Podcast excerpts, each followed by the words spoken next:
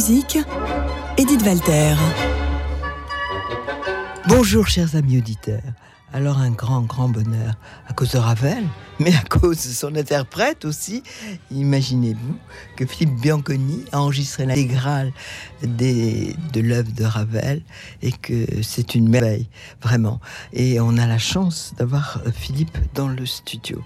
Euh, Philippe, euh, j'aimerais parler un petit peu de vous avant, rappeler un peu qui vous êtes, si je puis le faire. Et puis, à votre dernier concert, Salgavo, vous avez un succès gigantesque à propos d'ailleurs de cette intégrale Ravel. Euh, il y avait un programme euh, d'une femme comme moi, critique, et j'ai trouvé qu'elle parlait magnifiquement de vous. Je vous connais depuis longtemps, et elle a su capter vraiment euh, ce que vous êtes, tout ce qui émane de vous? Et voilà, alors je lis un petit peu. Hein, elle parle de vous en parlant de votre alliage de pondération et d'ardente passion, votre discrétion et de flamme intérieure paraît de cette élégance et cette luminosité qui se lise dans sa présence en parlant de vous, dans son regard et qui se savoure lorsqu'il est au piano. Et bon, il faudrait lire vraiment tout ce qu'elle écrit sur vous parce que euh, c'est formidable.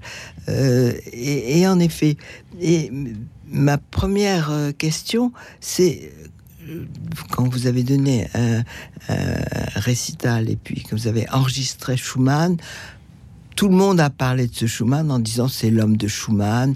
Euh, Christian Merlin dans le Figaro a fait un article dithyrambique en disant vous pouvez pas mieux jouer Schumann. De la part de Christian euh, Merlin, c'est pas fréquent.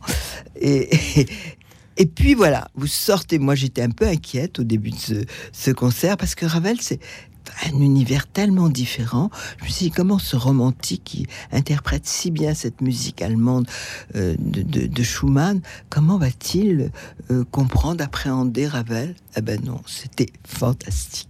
Alors vous êtes aussi bien l'homme de Ravel que l'homme de... de Ah, écoutez, D'abord, je voudrais vous remercier de me recevoir et je suis ravi de, de, bavarder avec vous. Et puis, je suis très touché euh, de, des, mots de Jenny Campello que vous avez lus tout à l'heure. Euh, alors, comment peut-on, euh, vous savez, je pense que la personnalité de tout un chacun peut avoir diverses facettes.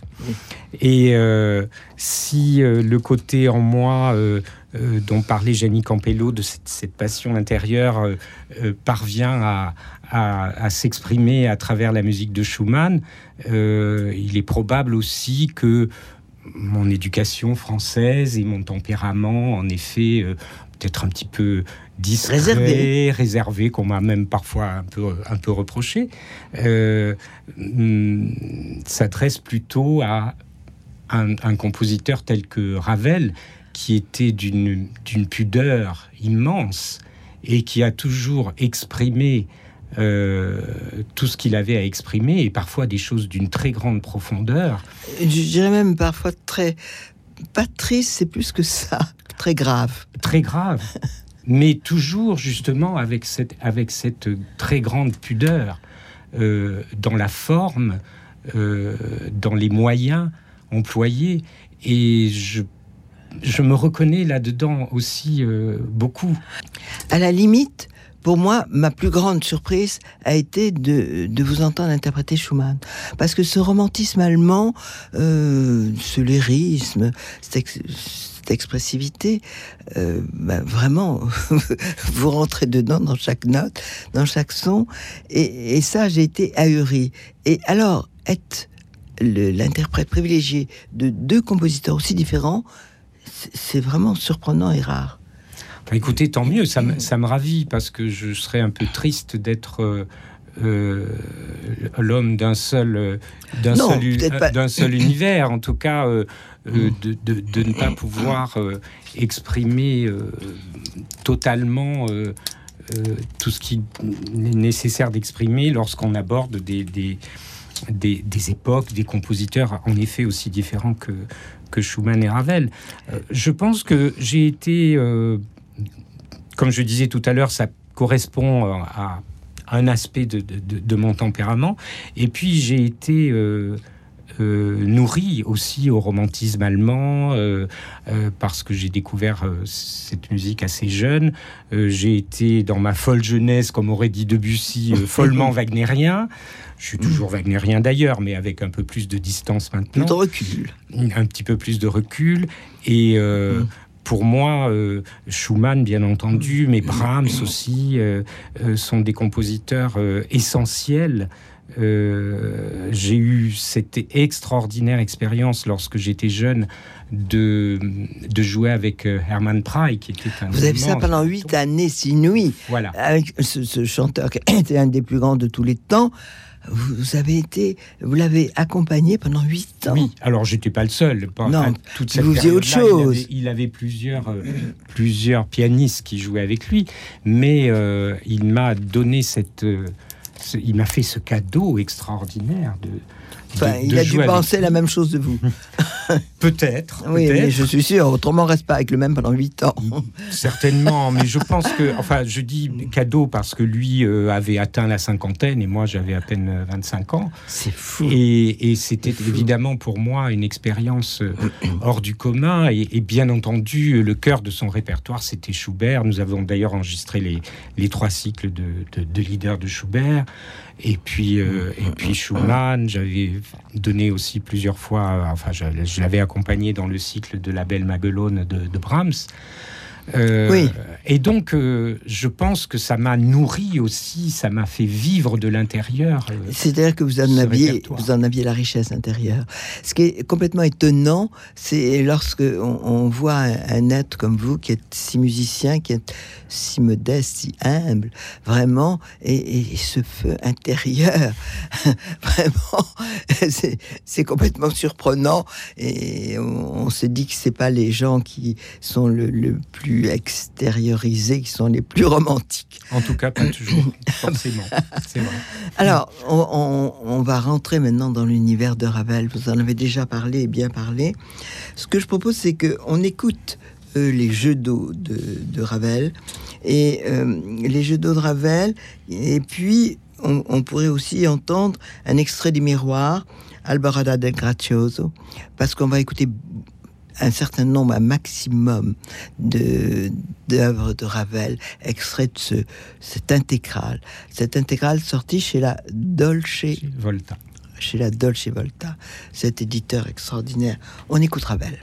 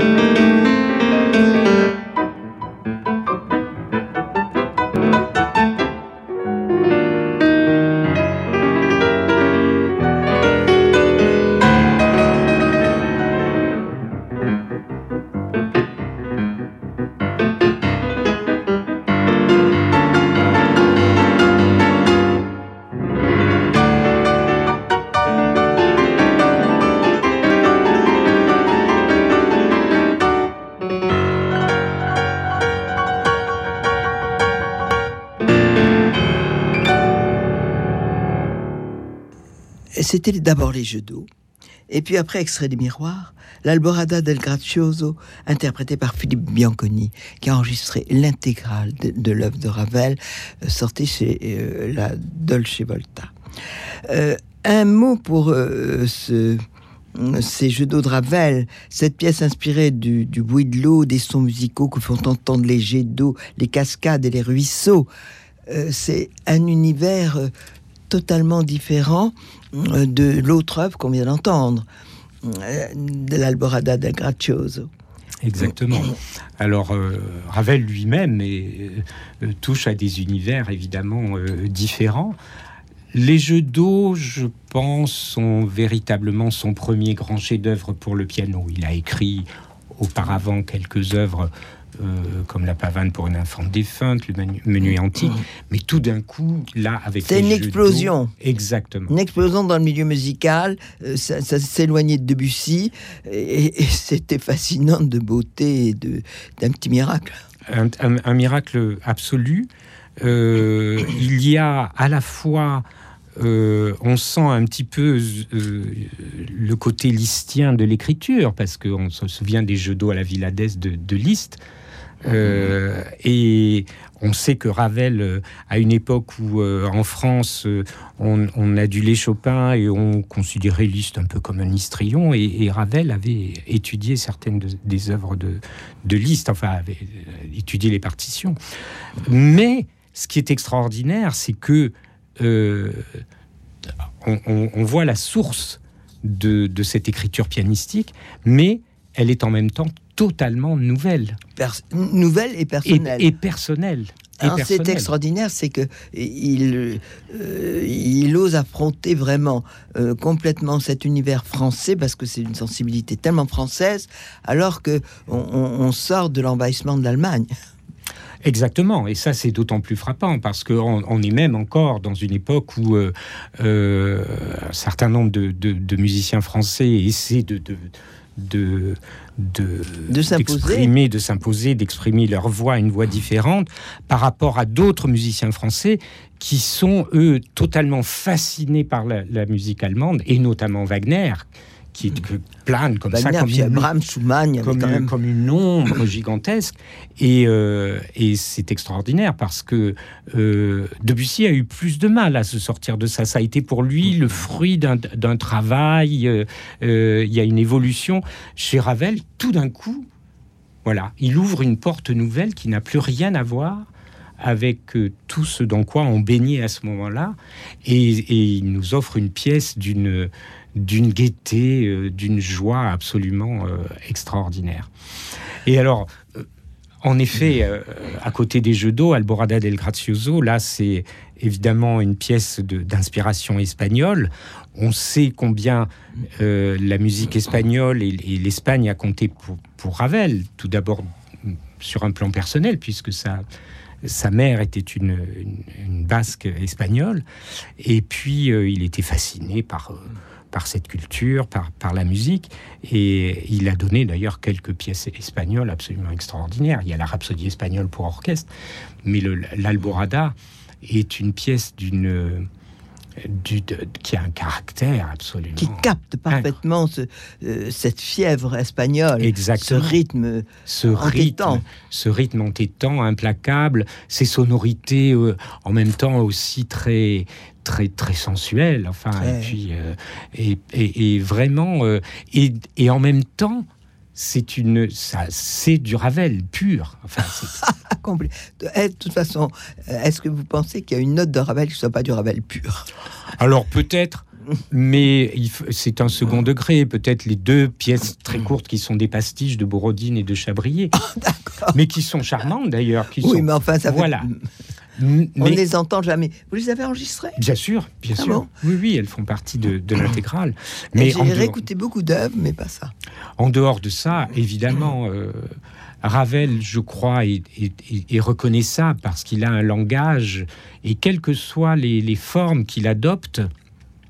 Euh, qu'il choisit et d'ailleurs il ne se répète pas Ravel jamais jamais il, euh, il, il, ouvre une porte il il tente quelque chose, il est, ça réussit, Et puis il passe à autre chose. Il, n'essaie jamais de refaire, de reproduire euh, un, succès.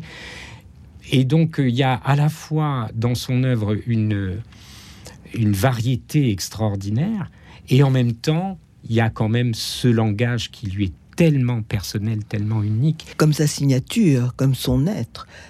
C'est vraiment quelqu'un qui est qui n'est sans aucune ostentation, euh, qui est euh, assez replié sur lui-même, oui. Un, un, mystère vivant. Un mystère, oui. Pour, pour euh, la plupart des gens qui l'ont approché, et même ceux qui le connaissaient très bien. Il est demeuré un mystère. Absolument. Alors, quand on, l'écoute et quand on le joue, on, se rend compte que c'est tout un univers, c'est l'enfance, c'est l'espèce d'admiration de, la vie, de, une espèce comme si euh, il découvrait chaque jour euh, la merveille de la vie. C'est ça. Il y, a, un regard émerveillé sur le monde et une dimension magique. Il y a une magie Absolument. Dans, la musique de Ravel. Une, magie et en même temps, il peut y avoir euh, un déchaînement, quelque chose de, de, brillantissime comme toutes ces valses. et, à côté d'une d'une naïveté, d'une pureté unique. C'est vrai, c'est vrai. Euh, je pense que Ravel est quelqu'un qui, euh, comme je le disais euh, tout à l'heure, derrière une, très grande pudeur, mais se livre en effet avec, une, avec beaucoup de, de naïveté et de, et de candeur et, et sans arrière-pensée il me fait penser à un enfant qui aurait reçu le génie d'un adulte. Oui, c'est vrai, c'est vrai. J'avais jamais pensé euh, à ça, mais je trouve ça très joli, en effet. Alors, on dit, on reste dans la fluidité. Cet extrait de Gaspard de la Nuit, euh, peut-être un, mot bref sur euh, Gaspard de la Nuit et Ondine peut-être plus particulièrement. Et puis, je voulais vraiment qu'on entende un certain nombre d'œuvres tellement différentes les unes des autres. Je pense après qu'on pourrait enchaîner avec des extraits des valses snob et sentimentales. Volontiers. voilà. Euh, donc, euh, et vous êtes partout. Vous êtes aussi bien dans cette ondine fluide que euh, dans, ces, valses snob et sentimentales. La valse a marqué Ravel. Ah oui. Oui, oui, tout à fait. Alors, vous parliez de cette fluidité d'ondine. En effet, on, on retrouve un petit peu, évidemment, l'élément aquatique que, qu'on avait dans les jeux d'eau, mais avec une écriture, euh, quelques années plus tard, encore plus raffinée, si c'est possible, euh, et plus sombre tout de même. Il y a un côté. Alors, Gaspard de la Nuit, la suite de Gaspard de la Nuit est une de ses œuvres les plus sombres, évidemment. Euh, notamment en ce qui concerne les pièces suivantes, le gibet escargot. Mais déjà dans Ondine, euh, on est émerveillé justement par ce, cette, magie sonore absolue que, Ravel parvient à obtenir du, piano, mais on est aussi euh, touché par euh, ce côté inquiet, angoissé. qui va exploser dans les pièces suivantes de, Gaspard, mais qui est déjà là dans, dans, Ondine. En revanche, les, les, valses nobles et sentimentales c'est un charme infini d'une douceur de vivre. Là, on est en effet dans totalement autre chose. Ça n'a plus rien à voir, euh, même sur le plan pianistique. Enfin, c'est une écriture totalement différente. il, suffit, même je pense que pour un néophyte, il suffit de mettre côte à côte les deux partitions ça n'a rien à voir, rien à voir. Et alors les valses nobles, évidemment, il y a un raffinement. Alors c'est il a pensé à Schubert, bien sûr. Euh, c'est une sorte d'hommage euh, un siècle après à, des suites de, de, danse de, Schubert. Et il y a ce raffinement harmonique inouï, vraiment inouï. cette sensualité aussi, ces moments de joie, des moments de, de nostalgie. La dernière, notamment, qui est qui est comme un, rêve euh, mélancolique et, d'une poésie absolument euh, unique. Voici alors donc Ondine, extrait de Gaspard de la Nuit, et puis extrait des balles snobs et sentimentales, modéré, très franc, assez lent, avec une expression intense, modérée.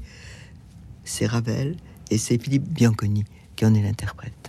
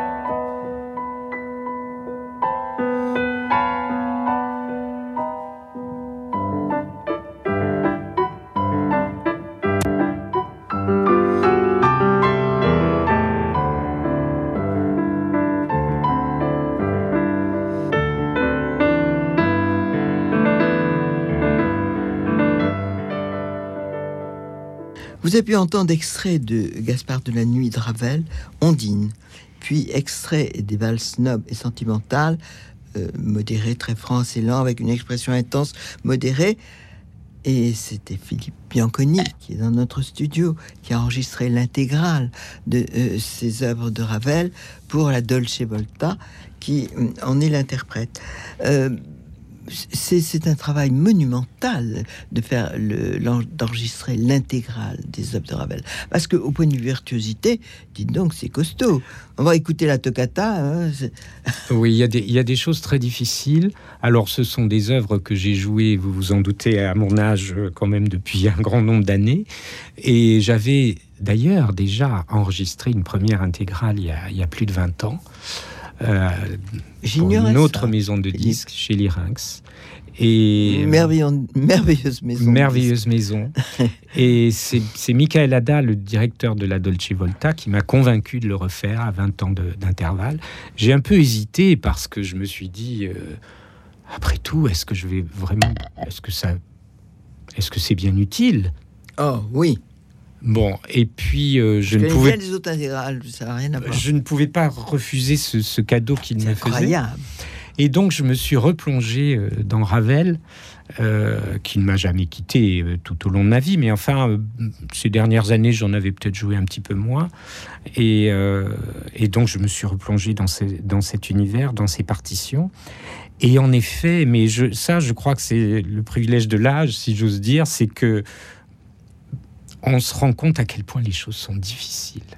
Alors, est-ce que c'est peut-être une exigence personnelle, bien sûr, qui est plus grande? C'est immense la vôtre. Quand on est jeune, vous savez, on, se lance. Je je dis pas qu'on se pose pas de questions, mais on a un peu l'insouciance de la jeunesse et c'est tellement merveilleux.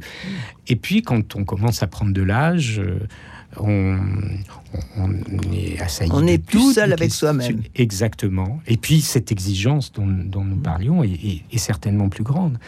Et donc, euh, donc ça a été en fin de compte difficile. Je me suis replongé là-dedans à peu près un an avant de, de la date de l'enregistrement. Et je n'arrêtais pas de me dire, mon Dieu, mais est-ce que c'est difficile? Ah. Qu'est-ce que c'est difficile? Mais quelle réussite, Philippe? Tout le monde en parle. Vous avez le maximum de, ah, dans toutes les critiques de disques. Vous obtenez le maximum. On en parle. Votre euh, votre concert dédié à Ravel. Vraiment, les gens étaient debout, hurlés. Je sais pas combien vous avez eu de rappels. C'est quel succès Dites-moi, vous êtes heureux quand même. Ah évidemment, évidemment, évidemment. Je vais vous avouer quelque chose. Je l'ai fait, enfin, j'ai enregistré cette intégrale avec tout mon cœur et j'y ai mis tout ce que je pouvais, mais je n'en attendais pas tant. Ah, c'est quelque chose. Je me dis, il y y a vraiment... évidemment que je suis heureux. Et c'est amusant pour moi, c'était aussi une, cure d'optimisme. Parce que je me suis dit, mais il y a tellement de gens qui se rendent compte, qui se rendent compte que vous interprétez ça. Mais euh, c'est un sommet, vraiment, cette interprétation pour Ravel. Pour moi, c'est un, des compositeurs qui m'aura peut-être le plus fasciné dans ma vie, parce que je trouve que c'est le plus mystérieux. Et puis, parce que, au point de vue sensibilité, je, suis totalement bouleversé par, ce qu'il écrit. Et. Euh, je, me suis dit, mais c'est pas possible de jouer aussi bien Ravel, vraiment, alors qu'il est souvent joué, et il a été joué par des très grands. Et très souvent enregistré aussi. Très souvent enregistré. Et, là, vraiment, euh, mes amis, euh, je vous affirme, si, si vous n'avez pas plusieurs interprétations de Ravel et que vous n'avez pas trop de Ravel chez vous, je suis sûr que là, je ne prends pas de risque. eh bien, euh, procurez-vous cette intégrale de Ravel jouée, interprétée par Philippe Bianconi. C'est vraiment une, une merveille, c'est fantastique, vraiment, Philippe. Alors, je parlais tout à l'heure de, de, cette grande difficulté à laquelle je me suis euh, confronté en reprenant euh, et puis en travaillant dans le dans l'optique de l'enregistrement.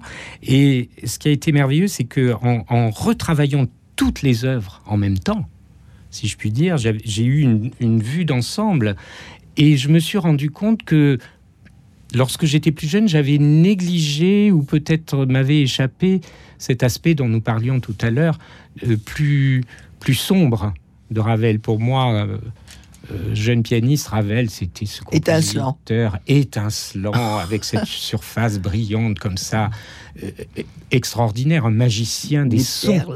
Voilà. Alors on va terminer avec des extraits du tombeau de Couperin. Bon, j'ai choisi la, plus difficile, la toccata, pour ah. montrer quel beau pianiste vous êtes. Et puis, on va finir par une œuvre qui est plus connue peut-être que les autres, parce que c'est une sorte de rêve, de charme. C'est la pavane de la Belle Bois dormant.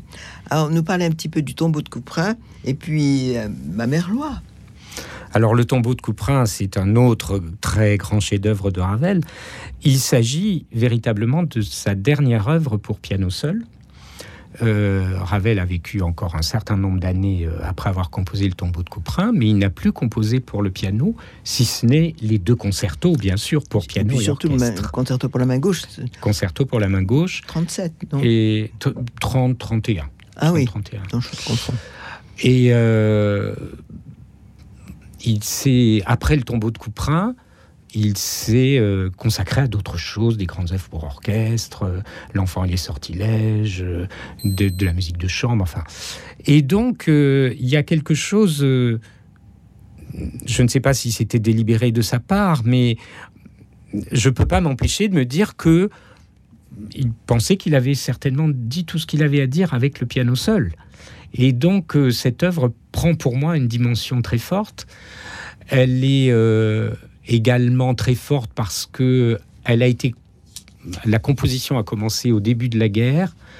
Euh, ça n'est pas vraiment la guerre qui a présidé à la composition des pièces, mais cependant, chacune des pièces est dédiée à la mémoire d'un ami de Ravel qui était tombé au front, puisqu'il a, il a publié en 1918. Donc, c'est une œuvre qui est à la fois lumineuse, mais où il y a aussi justement ce côté euh, sombre. Et, euh, j'irais même euh, révolté. Oui, oui. Et d'ailleurs, c'est intéressant ce que vous dites parce que dans la toccata, justement, moi, je sens ce, ce cri de révolte comme quelqu'un qui veut absolument exprimer, clamer. le clamer avec une force incroyable, la force de la vie sur la tragédie, sur l'horreur, sur euh, tout ce que le monde venait de, vivre.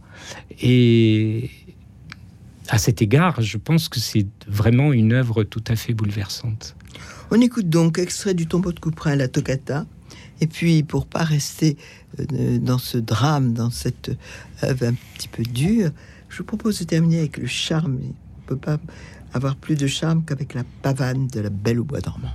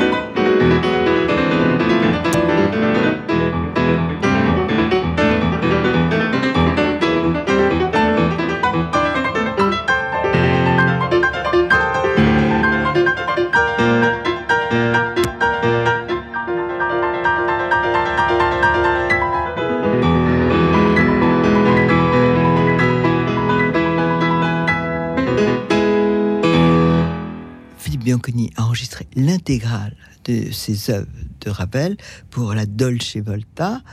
Et puis, euh, je, vous dis qu'on se quitte, mais pas vraiment, puisque vous pouvez nous réécouter en podcast pendant très longtemps. Puis moi-même, je retrouve la semaine prochaine. Au revoir.